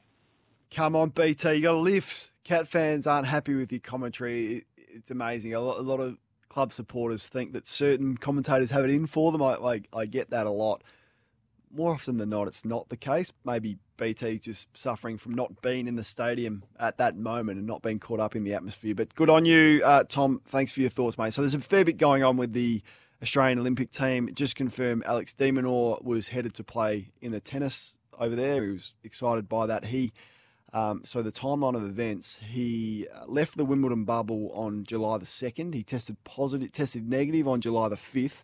He then flew to Spain and developed symptoms, and July the 10th has tested positive. He won't be going um, to the Olympics. We wish him all the best. I think a lot of people admire and love the way that Alex goes about it. So hopefully his health um, is okay. And there's a lot going on with Liz Cambage as well. Now they're saying Aussie superstar Liz Cambage Olympic campaign is in doubt following multiple alleged incidents at the team's Las Vegas camp. So we'll bring you more details on that one as well because um, she's you know, the Opal's absolutely one of our best medal shots, and she's their best player and an absolute star. So fair bit going on, and, and you think Andrew Bogut, her foe on social media isn't currently lapping this up on social media right now. Nick's in Brisbane. Hi, Nick. Morning, Kane. How are you? Good, thank you. I'm, I'm wondering if you can help me or shed some light on deliberate out of bounds. You see, when there's a um, deliberate out of bounds, the umpires are rushing to give them. If and do the boundary umpires help in that? Because they're generally the ones that see it from the best angle. Because the uh, you know, ground umpires are inboard, and the boundary umpires are actually the ones on the outside seeing it. Do they? Mm. Do they assist at all? Do they give their thoughts on it? Because it just on the TV it doesn't seem like it. But um, you know, I'd like No, to they see. well they don't they don't Nick unless there's the odd wink or a nod or you know, some sort of body language between the field umpire and the boundary umpire. The only time the the boundary umpire gets involved is if it's some confusion, whether it's out of bounds on the full or whether it's been touched or whether it's come off a knee or a foot. And if it's out of bounds, they're consulted there as the goal umpires are. But in terms of making any field umpiring decisions, that that is not the case. But yeah, you're not I so much the- decisions. I mean, wouldn't they? You know, wouldn't they be able to give a better idea of what's going on though? yeah, being probably. that they are the Uh, closest it- umpire. And you could you could help- say the same. to help it? Well, you could say the same about goal umpires, couldn't you? Holding in the goal square. absolutely. The, the goal umpires Absolutely. have a better view. So should should these umpires have more power, or does that create more Not so much power, but well, it is. more if, you, if a goal umpire is going to pay a pay a free kick in a goal square or have an influence over that, then you are giving them more power. There's more training, bit more confusion. Four umpires is enough. Are we going to go to to eight? I'm not sure, but should they be consulted? Yeah, perhaps perhaps they could be a little bit more. Nick, thanks for your thoughts, mate. Uh, right now it is 19 minutes past 10 o'clock, nearly 20 minutes past. One 736 736. There's so much going on um, with the Opals and with the Boomers. The former Boomer is Chris Anstey. He was a star, uh, played in the NBA as well, and we often get him on to speak all things basketball. He's going to do that for us next. So stick around. We'll talk to Chris next. On SEN, the Captain's Run with Kane Cornes. Now Booker with Tucker on him. Throws it up for Ayton. Shot blocked by Antetokounmpo. What a block from Giannis. This is one of the great recovery plays you'll ever see. The lob Booker to Ayton. We've seen it many times, and that reaction and block is special. Multiple effort on the play. Stops the penetration of Booker. Doesn't give up. Turns, elevates, blocks the layup attempt. That's big time by Giannis. What an NBA final series we have. So let's go all the way to that part of the world where we find Jim Owczarski from the Milwaukee Sentinel. Jim, we have a series. Thanks for your time. Ah, thanks for having me. And yeah, you're right. Uh, took a little bit of effort for the Bucks, but you're right. It's it's reset now in a in a best of three. Well, it is best of three now. So two teams each at home, and we are two-two. So no one's dropped the home game yet. Uh, Who do you who do you favour from here, Jim? It really is difficult to pick. Yeah, uh, you know, early on, you know, before Giannis got hurt, before we knew he was going to come back and, and clearly not really show many effects of, of that injury, I, I thought Phoenix would win this series in seven, and that was largely um, because of that home court. Um, you know, they've earned it. Um, both of these teams are really good winning at home or the road. Very evenly matched. I think we're seeing that now, um, especially that Giannis is sort of full speed after that first game. So I, I mean, but it's close. Uh, you know, I, I, really couldn't argue with anyone who thinks the Bucks could win in six or seven. Uh, just as I, I don't think anyone I could argue with anyone who thinks the otherwise. Well, let's talk about Giannis because th- there's always been some limitations to his game, or, or people have been quick to point out what he can't do. He doesn't have a great three point shot. He's not he's not super from the free throw line. Um, sometimes his shot selection can be questioned, but he's now separated himself and he is in perhaps one of five genuine superstars that we have. I mean, what's your thoughts on the way that he's been covered in the sport? It is interesting. Um, I think he's he's sort of a lightning rod because he doesn't fit into any nice boxes. You know, um, he doesn't really fit the game as we see it in terms of shooting three pointers or um, you know maybe uh, kind of a flashy perimeter game, if you will. You know, he gets criticized for trying to add things to his game, like a three point shot or mid range you know, a- attempts Um, you know, he's he's kind of old school, and the Shaq comparison comes up because he's so dominant around the rim. Mm. But he just looks different. He moves different. You know, he he brings the ball up the court and ball handles and facilitates. So I think sometimes you can appreciate what he's doing in terms of the total numbers, right? When you kind of zoom out and you see, wow, 40 and 10, two straight games, or quote unquote, he has a bad day and it's 27 points and 14 rebounds. But how he does it is it can be a little uh, I, I, I want to say jarring, but just hard to process for I think the modern NBA fan because it doesn't look like the stars now. It also doesn't look like the stars back in the day either, Mm. which is maybe the hard part of being, uh, you know, they call him a unicorn, right? Uh, you know, th- there's one of one, and maybe that's just the the hard part of being that kind of guy. part of it as well, and the, the complete package is the way that he the way that he carries himself. I mean, he, he appears to me to be the the perfect teammate. Like he's competitive, he's tough. Uh, he plays through adversity. He brings his teammates into the game. Eight assists yesterday. Uh, he represents the club beautifully well. Um, you know, every time he speaks to the media, he, he doesn't really put a foot wrong. Is that correct? Like, is is there any criticism on the way that he carries himself? There can't be.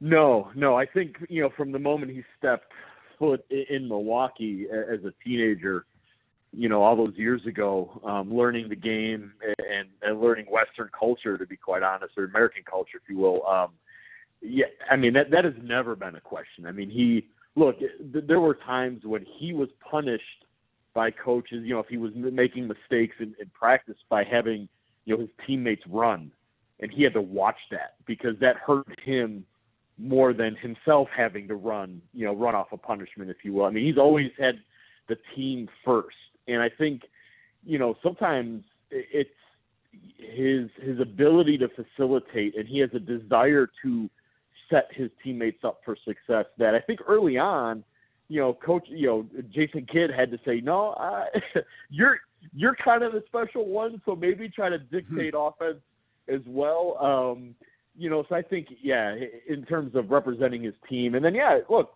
he he signed. It was the biggest story of the off season, re-signing the supermax deal to stay in Milwaukee for five more years. Uh, that is a rare thing uh, in this league. Uh, I, I don't know if anyone outside of Milwaukee expected that, but he's look he, from day one. He said he's a loyal guy, and and that's what matters to him. Um, and then when he followed through on his word, it seemed to be surprising to people.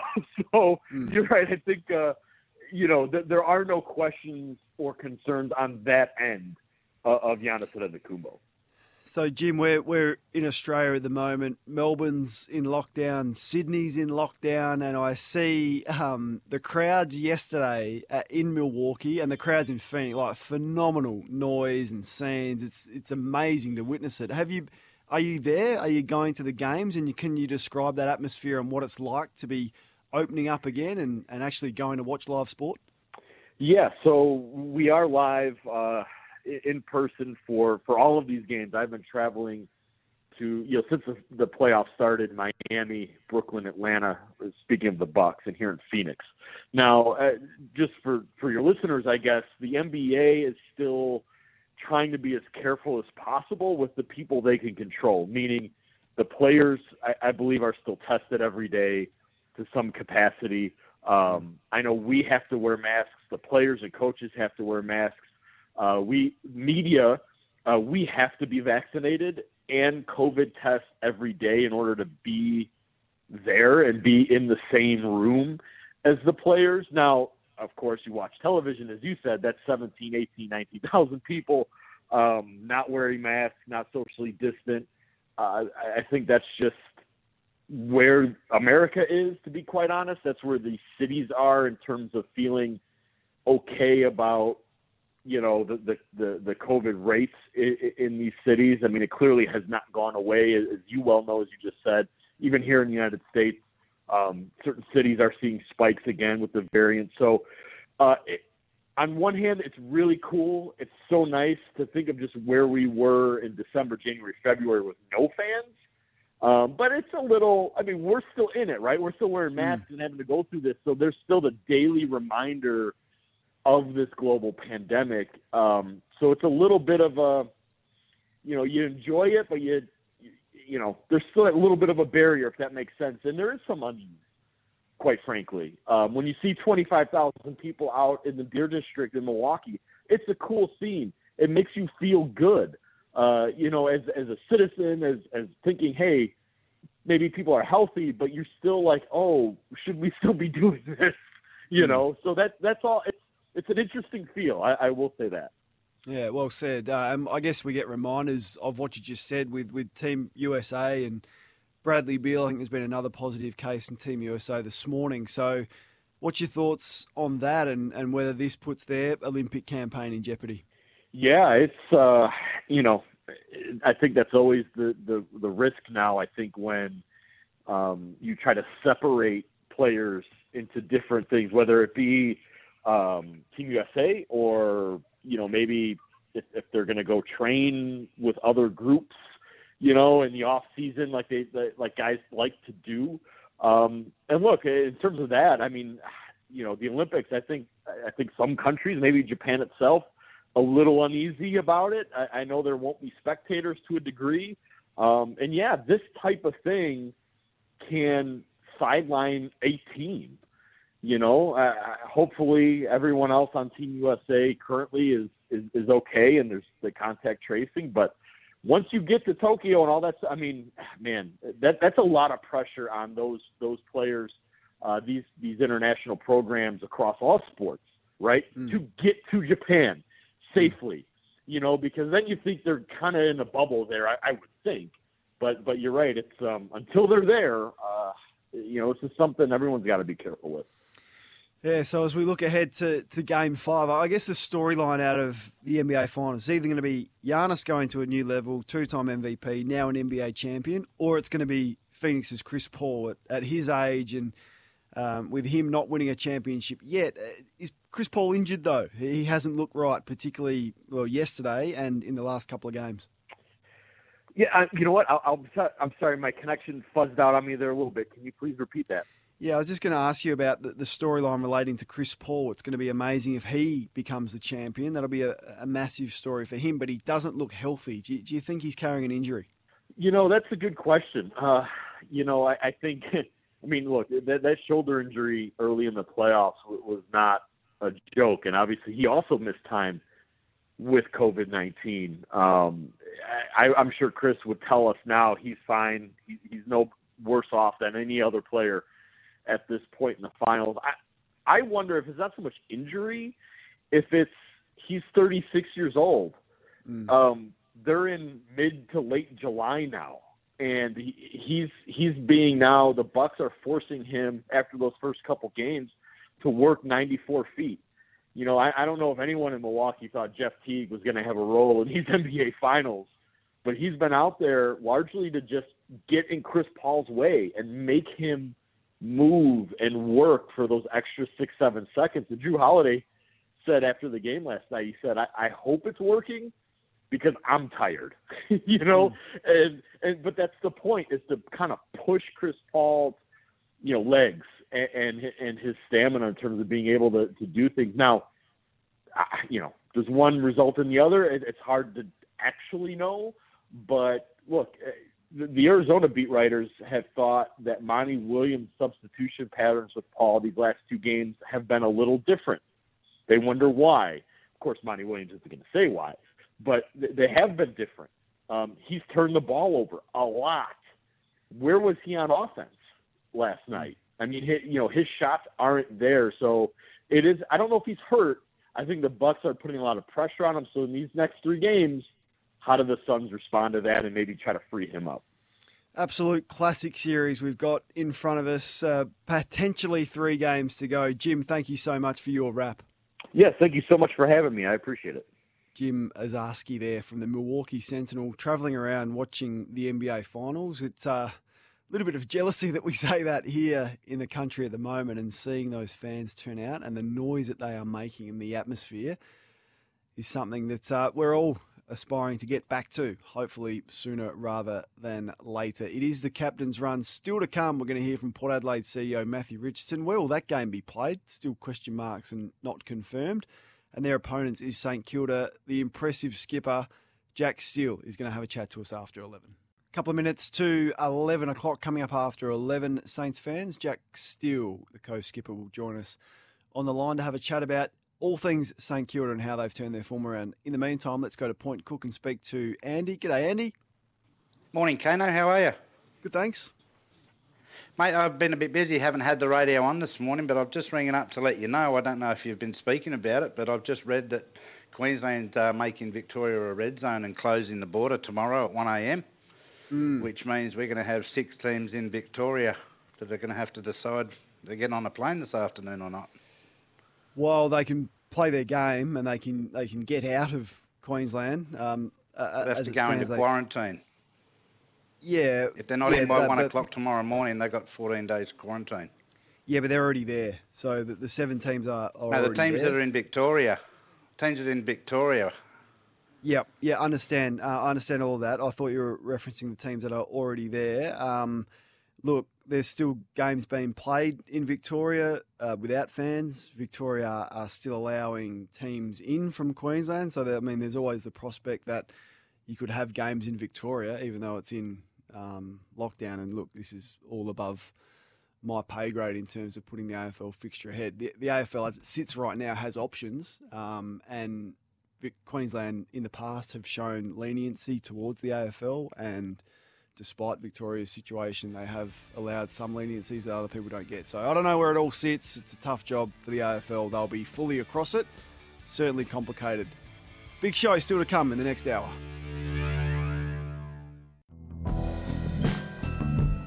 On SEN, the Captain's Run with Kane Cornes. Yeah, a bit fair bit going on in the first couple of hours. Uh, news out of the Olympics is that Alex De Minaur will not be going after testing positive. So thoughts with Alex, and hopefully he um, is okay and isn't too symptomatic and, and too sick from it. But the, the devastating news for him from a sporting perspective is that he won't be going. Also, Liz Cambage, we're still waiting for an announcement on exactly what is going on, but now uh, wide-ranging reports that she was involved in uh, an incident, a scrimmage against Nigeria that resulted in a bit of a blow-up. Also, some reports um, coming to hand that she may have broken the bubble in Vegas and broken protocols there, and another incident being alleged as well. So her place on the Opals team is now seriously in question. We're going to speak to Port Adelaide CEO Matthew Richardson a little bit later on this hour, and we've also got the quiz. Your calls as well, 1300 736 736. But it's time now to get to our next guest. One of the most admired players in the game and one of the strongest leaders has emerged. His name is Jack Steele, and he joins us. Jack, thanks so much for your time. Thanks for having me. How you going? Great. Uh, uh, chaos for you, chaos for everyone, uh, particularly those teams in Victoria. What do you know about tomorrow night's game? Uh, uh, for now, we know it's being played in Melbourne um, until until we hear anything else. Um, yeah, we're, we're we're pretty set on on playing here. Unfortunately, we won't have, be able to have our fans here. I think it's our first home game, um, you know, in six weeks at Marvel Stadium. So it's very unfortunate that Melbourne's gone into lockdown. We can't have our fans there. But until we hear anything else, um, we're we're playing here. Jack, have you been told the final decision, the date and time of your game tomorrow?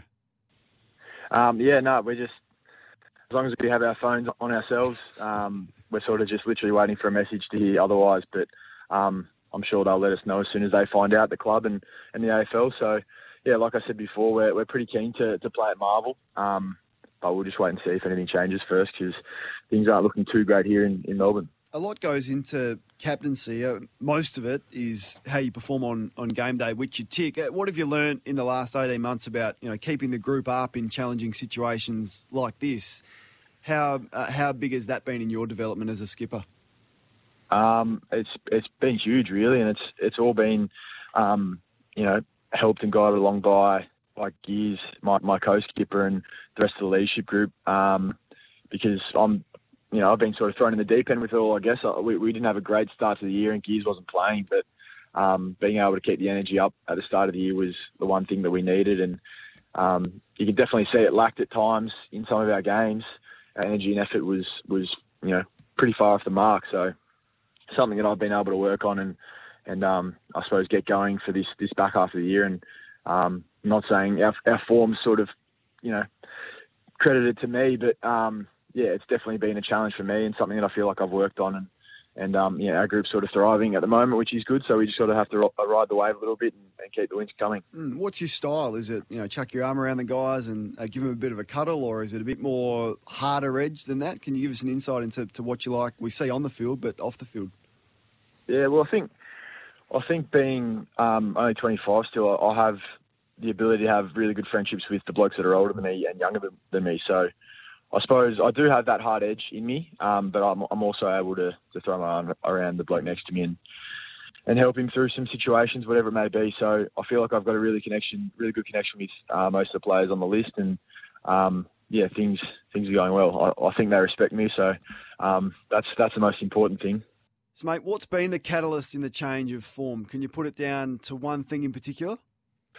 Uh, we definitely had conversations um, around uh, different aspects of our game, including our ball mo- movement, defense, um, that we needed to change, um, and especially doing that for four quarters. Something we probably hadn't done for the first part of the year was would fall out of games, would be competitive for most of it, and then just drop off in the last quarter and and lose the four points.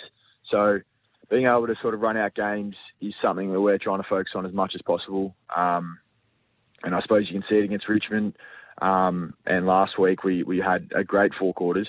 Um, and we had a lot of blokes playing their roles, um, especially our younger lads, Tommy Highmore, Max King, Ben Long. They were un- unreal last last week, and um, you know they're the ones who really got us over the line. They were un- unbelievable. So just having those role players really stick to their role and get it done. Paddy Ryder doesn't do a lot of media, but he, he gave one of the more insightful interviews I've heard all year, and I wish I could credit the station that it was on. But basically, he said you sat each other down uh, after that Adelaide loss. You had the mid-season break, and you put it on each other in terms of your professionalism, um, your intensity, your training standards. Was that an issue, Jack? Had it, had it slipped at the club? Yeah, I just think little standards had definitely slipped. I feel like um, I, I feel like blokes were walking in the club and were a little bit too comfortable. Um, you know, if you're if you were late to a meeting, then there wouldn't be a punishment. Um, you know, if you missed a kick, there wouldn't be any sort of repercussions from it at training. Not that there really should be, but um, we're professional athletes and we, we should be able to, you know, do those certain things. Um, so really just to tighten up on a few things and um, by doing that, that just sort of translate translates to um, you know on-field performance. So we've definitely tightened it up and, and things have changed for us. So we just got to keep doing it. Mm, so the, the average St Kilda fan would, would go, and it ha- like you play footy for a long time, you see these things happen and they seep into the group and you don't even realise it's happening until someone notices it. But the average fan would go, well, well hang on, you, you get paid good money, you're professional athletes, it's your job. How does this happen? Um, so how does it happen?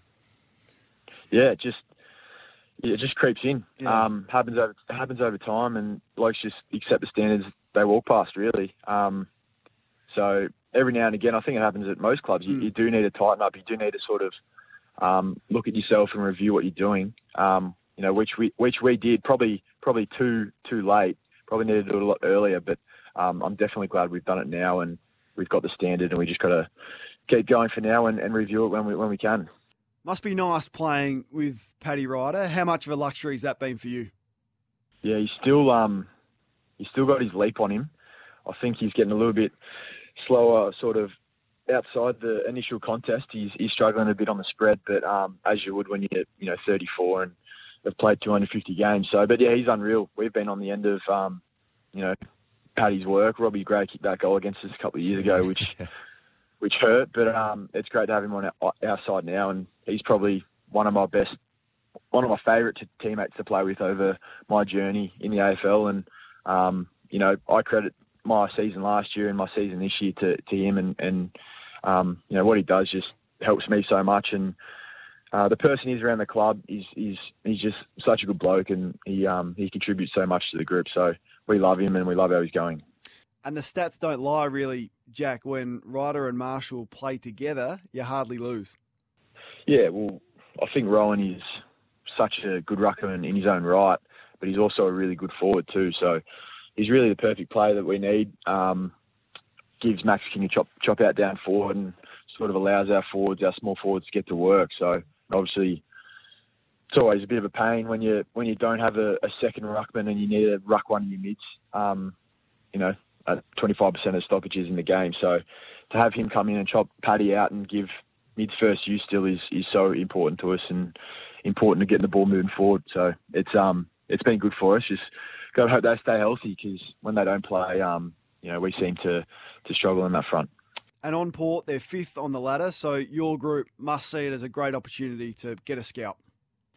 Absolutely, we um we see it as a game that we we really need to win. Um, we've obviously had a few good wins uh, the last couple of weeks, so we just got to take the belief that we've got from those games into this week. Um, you know, playing on a home deck is something we love, and you know we're we're pretty happy we're not playing at Port um, at bloody um, Adelaide Oval. Sorry, um, for this one we already played in there this year, so and that didn't end too well. So we're pretty happy to be playing it in Melbourne for now, and hopefully we can get the four points. But wait and see. Hey, there's a bit of talk about um, your next superstar, and I don't say that lightly. He's going to be anything Max King and his goal kicking. Uh, he approached Matty Lloyd, and, and the club sort of weren't that comfortable going externally. They kept it internally, and the results have been great. He, he looks a different player in the last fortnight. What work has he done? Who's he done the work with, and, and how impressed have you been with his goal kicking improvement?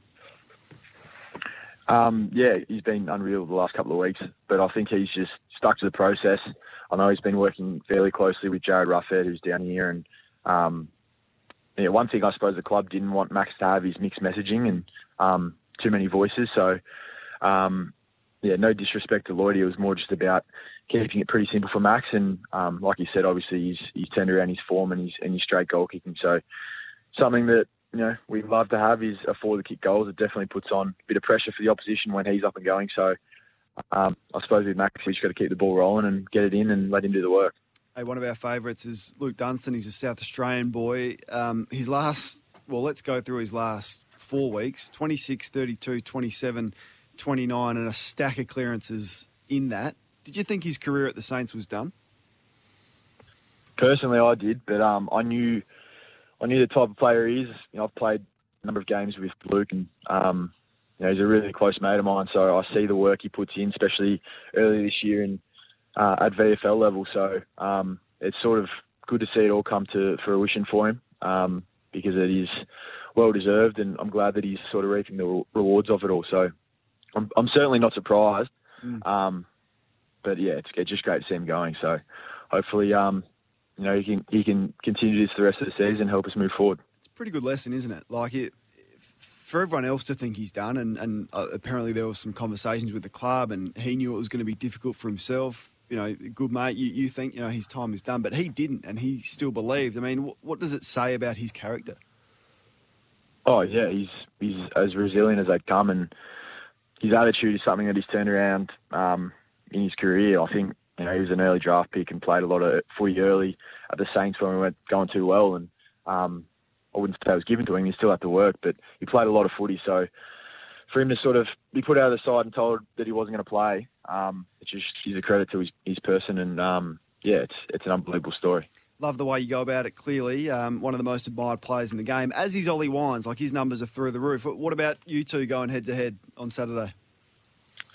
Um, well, we're just about to walk into our, our Oppo meeting at the moment, so I might have to hold on that one. But you know, Ollie's a, a great great player and someone who's had an awesome year, um, and someone I like playing against a lot. He's, he's a big inside bull and definitely challenges me. So looking forward to um, to the potential, I suppose, midfield battle between us. But yeah, hopefully, hopefully we can get the four points this time. That's for sure. Good on you, mate. We'll let you go to your meeting. Uh, really appreciate you coming on our program, mate, and giving us your time. Good luck tomorrow.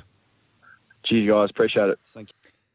St Kilda skipper Jack Steele there speaking to us. As um, the interview's progressing there, it appears likely, as you just heard with Jack, that that game um, tomorrow between Port Adelaide and St Kilda will be shifted to either a day or a twilight slot. Now, Port Adelaide were scheduled to fly out um, today to Melbourne to play St Kilda. They've been postponed that flight, and the AFL currently working um, with the South Australian government to allow Port Adelaide to fly in fly out on the Saturday and not have to quarantine for 14 days, considering South Australia shut their borders to Victoria yesterday.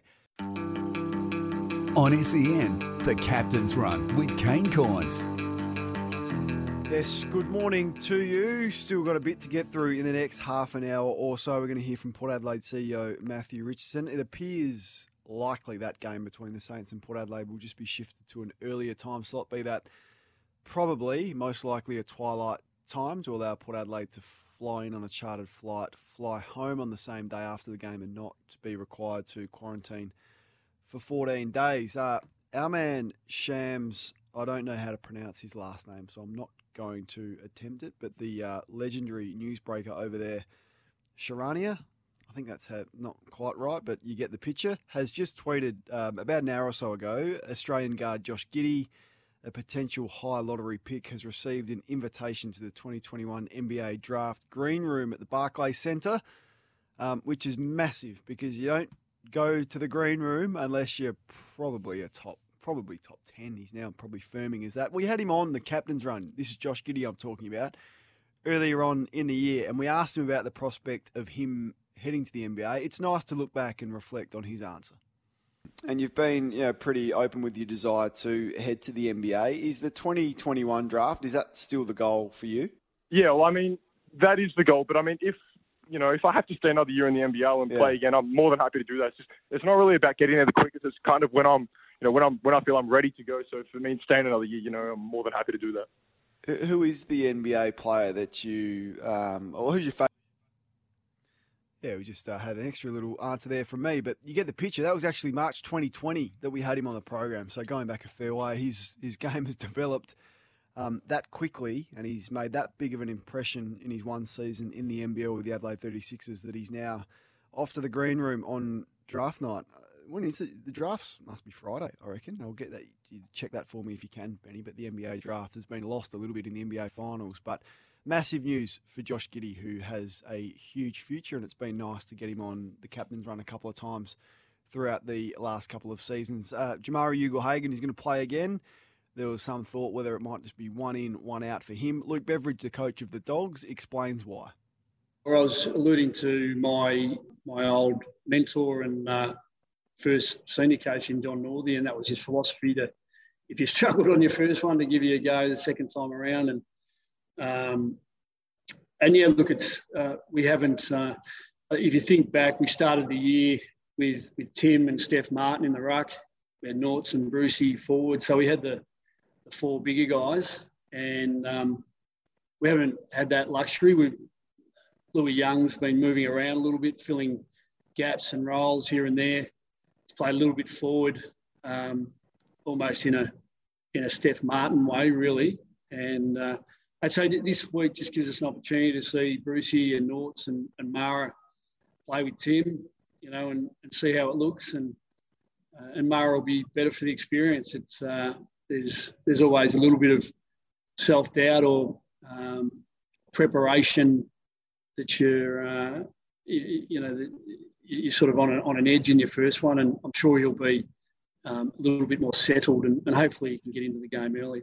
So we just thought, you know, the way we wanted to pick our team, that Mara was an important player in the uh, in the 22. A few changes for the Dogs. He loves making a change. Luke Beveridge has used basically every player on his list, the most of any team in the competition. So Naughton, Crozier, Dunkley's a big one, comes back in with Roarke, Smith, Scott, Young, Hannan, Wallace have been omitted. Tom Liberatore has been managed.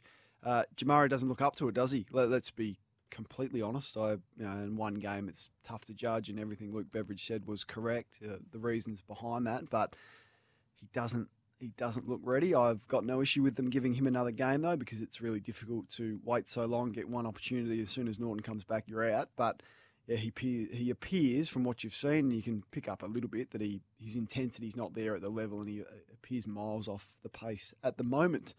So we'll see how he goes. Hopefully, a little bit better in his second game than in his first game. 1300 736 736 lines available right now if you want to jump on and have your say on any sporting topic. There's a fair bit um, to get through. The first hour, we spoke about the umpiring and Razor Ray explaining one of the more controversial decisions from round 17 and why it was the correct call to not penalise Archie Perkins, who was spun around 720 in a tackle uh, against Adelaide. And it was confusing for a lot of people, including the Channel 7 commentators who thought it was a free kick, and a lot of other people, to be fair, that probably would have paid that a free kick as well. So the thought that umpiring is just so difficult at the moment and what can be done to solve that issue would be a nice one. If you've got a thought on that, you can jump on the phone and have your say. We can go to Essendon, I think, and speak to Lockie. So go to Beaconsfield and speak about Essendon with Lockie. G'day to you, Lockie.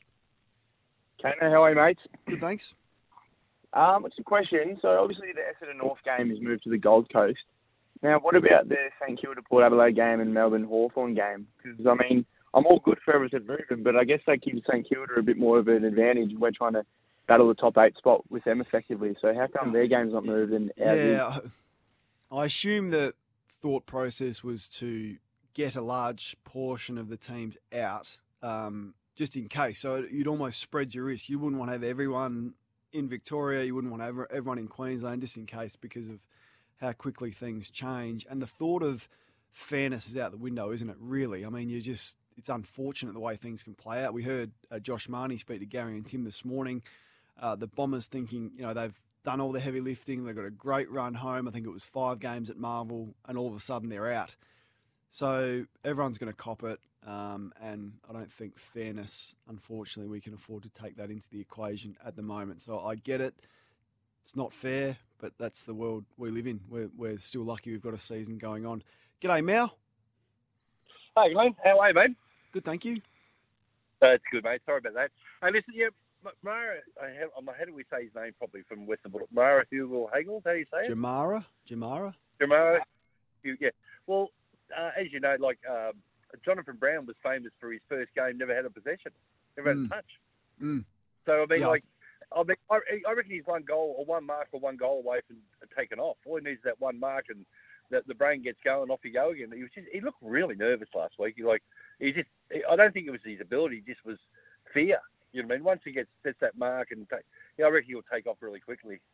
Let's hope so. Let's hope that happens. Uh, Mao, I think you know we looked at Buddy Franklin's debut on the Sunday Footy Show, and he's the player being compared to most. I think it was six touches and a goal for Buddy. So, yeah, but just you just watch him the, the eye test, the, the intensity, the fitness level is probably not at the level yet. Um, let's hope his second outing is a little bit better than his first. Quickly get to Martin. Uh, g'day, Martin. G'day. Um, thanks for Kane. Thanks for taking my call. Look, I Pleasure, just want to um, I just want to uh, wish everyone well, um, particularly the AFL and the, the the management team and all the clubs, supporters, um, players, families.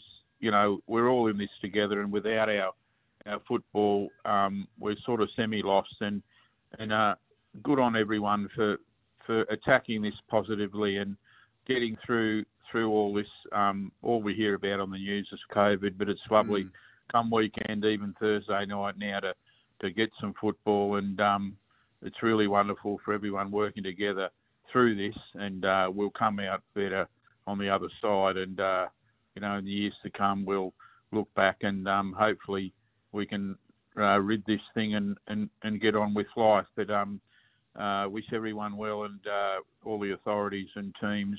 Um, they're doing a good job.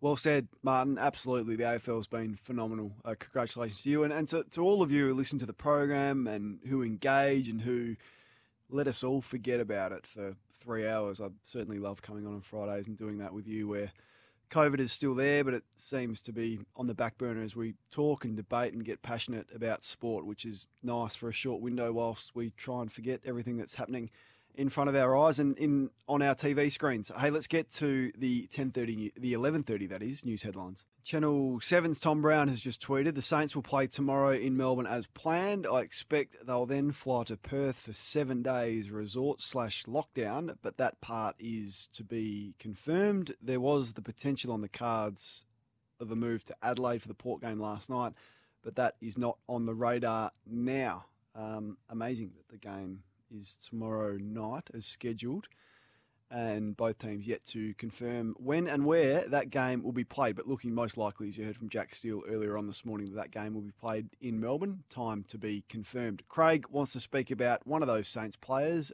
Ben Long. G'day, Craig. G'day, Kane. Um, yeah, I reckon uh, the move of Ratten putting swinging Ben Long forward as a defensive forward in the last month has um, been a, a winner, and uh, he's uh, provides a fair bit of pressure. If he, he gives away the odd free kick, it's not as bad down forward as it, as it is down back. And early in the season, he was looking like a bit lost and out of the side, and uh, I think he's pretty dangerous and has some defenders looking over their shoulder, wondering where he is.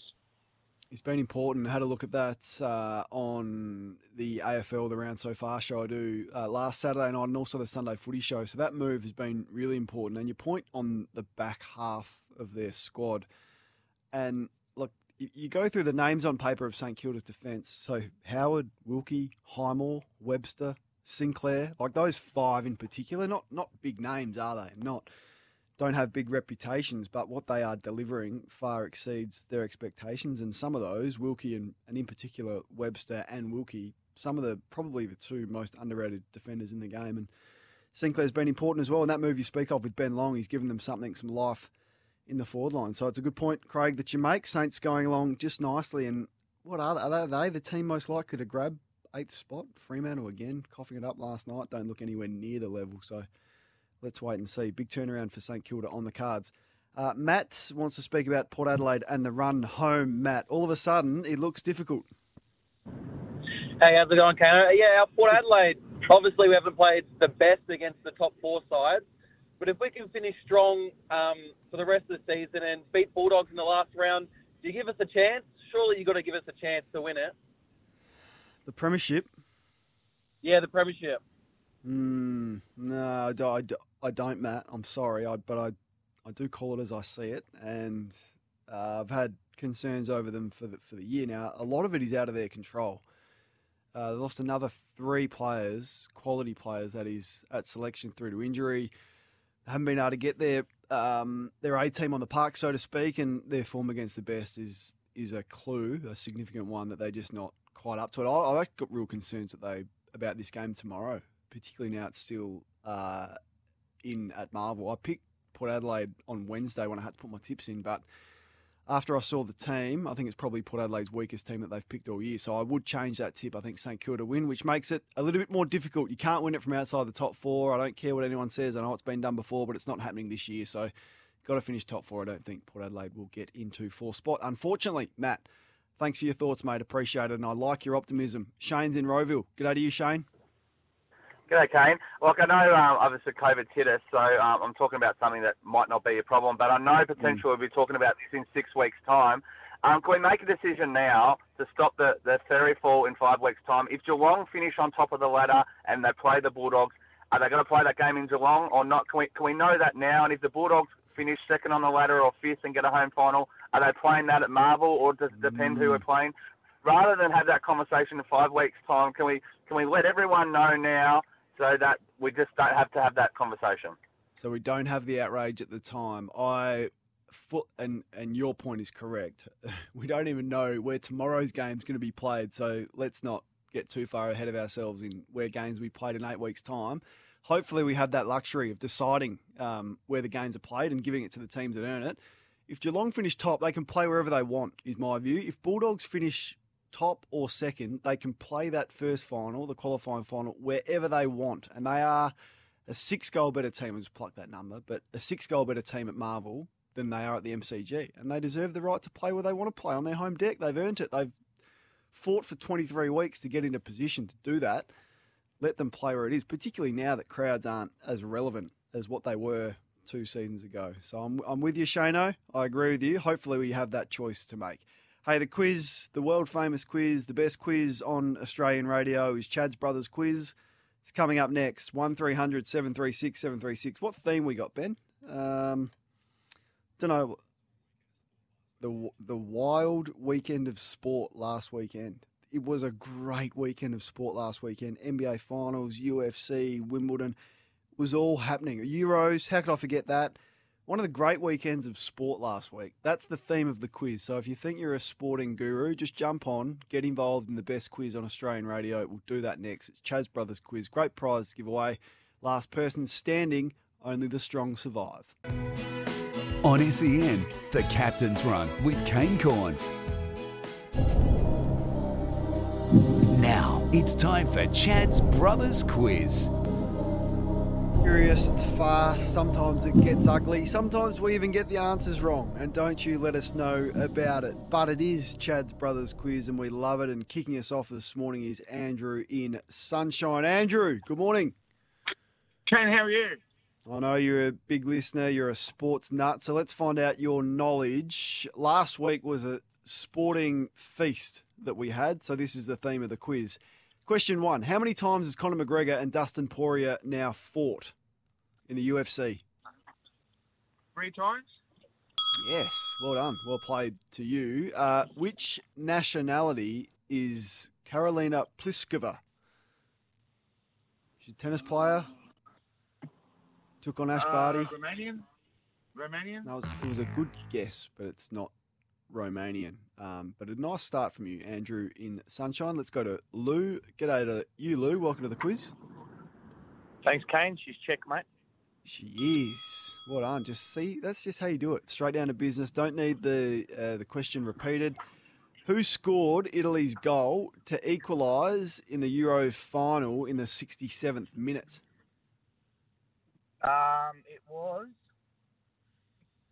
Oh, well, who was it? Three. Chiesa?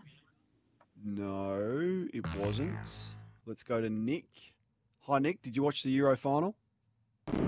Nah, mate, got no idea. Sorry. All right, sorry. Thanks for the call, mate. Thanks for participating in the quiz. So many of you soccer nuts out there would be losing your mind at this question. You'll be screaming at me on the text line. Let's see if Ken knows. Hi, Ken. G'day, Ken. I've got no idea. I'm going to say Arthur Fonzarelli. Wasn't Arthur. Uh, no, uh, he's a bit old to be uh, running around there playing in the, the Euro final. Let's go to Hawthorn and speak to Simon. Hi, Simon. G'day, Kano. Who scored Italy's goal to equalise in the 67th minute? Uh, Leonardo Bonucci. Yes, well played by you. Uh, basketball knowledge, Simon, 1 to 10, 10 being the best it could possibly be. Where do you sit? Uh, I follow the finals. I don't follow much else. Somewhere Okay, in the so middle, about a five about or a, six. About a five or a six. How many points did Giannis score in game three of the NBA Finals on Sunday? So not the game yesterday, the one before that. Uh, 41. Yes. I think you've uh, undersold yourself there, uh, Simon. Hey, for the win, mate, uh, England's catch cry for all international tournaments is it's coming home. What did the Italy captain Bonucci say to the camera to mock this after they won? Uh, it's going to Rome. I think we give him that, don't we? Yeah, it's coming Rome. We'll give that to you, Simon. A very comprehensive performance in the quiz. There was no drama. I don't think there was any controversy. You've won a Ringers Western stubby cooler and cap. Ringers Western looks great in the city and it toughs it out in the land. Check out their unbelievable range. Wingers, Ringers, that is, western.com.au. That was Chad's Brothers quiz this morning, and that's why it is the best quiz on uh, Adelaide. No, not Adelaide, on Australian radio. Um, a fair bit of feedback coming through on the text line right throughout the morning, and appreciate that on the temper text 0433 98 11 16. Might work our way through a couple of those as we get to, towards the end of our program and Dwayne takes over with Dwayne's World. It does my head in when Geelong supporters complain about playing finals at home. As a dog supporter, and like Bevo, I prefer they play their finals at the MCG. That is where the grand final is played, says Joe. Is that always been the case for the doggies? Are they always. I'm not sure they were that comfortable about playing a final against Adelaide at the MCG, one that they lost. Of course, the controversy was swept up in the aftermath of the Talia brothers and the reports of, I guess, insider information being transferred. But I'm not sure they were that wrapped from memory about playing that game at the MCG after they qualified for the elimination final at Marvel. I think you play where you deserve it. You work it out, get to the MCG when it happens, and then take it from there. But you want to play your home final on your ground. You've spent 23 weeks earning that right, and I support Geelong for wanting to do that and pushing hard for it. Uh, it's funny that you're happy for other teams to fight to play on their home deck, but when Richmond does it for their fans, you go to town on them. Complete hypocrisy. It's not hypocrisy at all. Richmond get the best run of all time, of all time, and then they complain when they get one of their games moved to Marvel, which is just down the road, and then they continue to lose there, and they say that the place has got no soul. I mean, come on. R- Richmond's conduct this year has been. Oh, I could go really hard on it. I won't. It Has been eyebrow raising, considering everything that everyone's going through to make the season happening happen. Complaining about having a game switched from the MCG where you get more exposure on that ground than any other team. I don't want to repeat myself. Broken record. It was ridiculous and has come back to bite them in a big way. Not saying they're not an unbelievable football team. Not saying I don't love Damien Hardwick and what he's done for that club.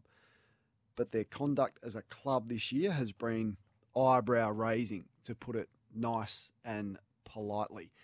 Um, the AFL players aren't happy, right? They're not happy that uh, the Herald Sun wrote an article about, was it the top 50 highest paid players in the game? The AFL was rich list. It might have gone to 100. I can't remember. Anyway, becomes a bigger and bigger thing every year. Clearly, footy fans click on it.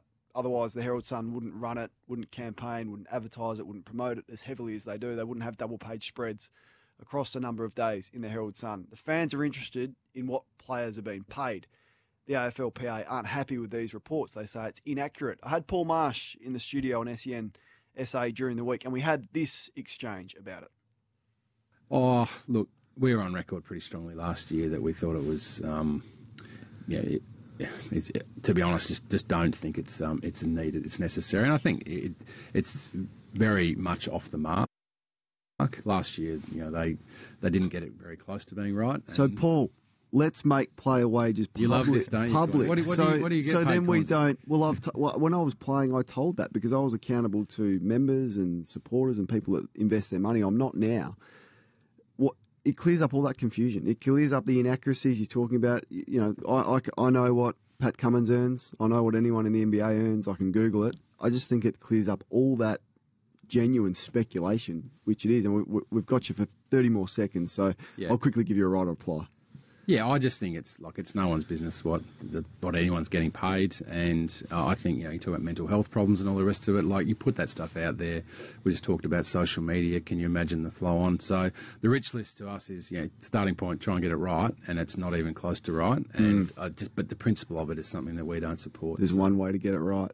Because they're still going to understand your point. speculate, that regardless whether they're public or not. We're still going to have the social media commentary because fans believe what they're reading. Yeah. Look, given that we have no time, let's Yes. Let- let- on let- uh, it was- So it's an issue that comes up. I've been strong on it for well a number of years, dating back to when I when I played. I think it should be in, in the public interest for those fans that invest in their club and to keep the club accountable to the way that they spend their salary cap. It would solve a lot of issues, I think. And regardless, everyone's interested in it, and everyone's going to speculate, and everyone's what is going to believe what is written in the paper, and it comes up often at trade time. 04 double three, 98 11 16 to have you say on that. We'll be back to wrap up the captain's run, Dwayne's World after 12 o'clock, AFL Nation tonight, 6 o'clock from Brisbane and the Richmond game.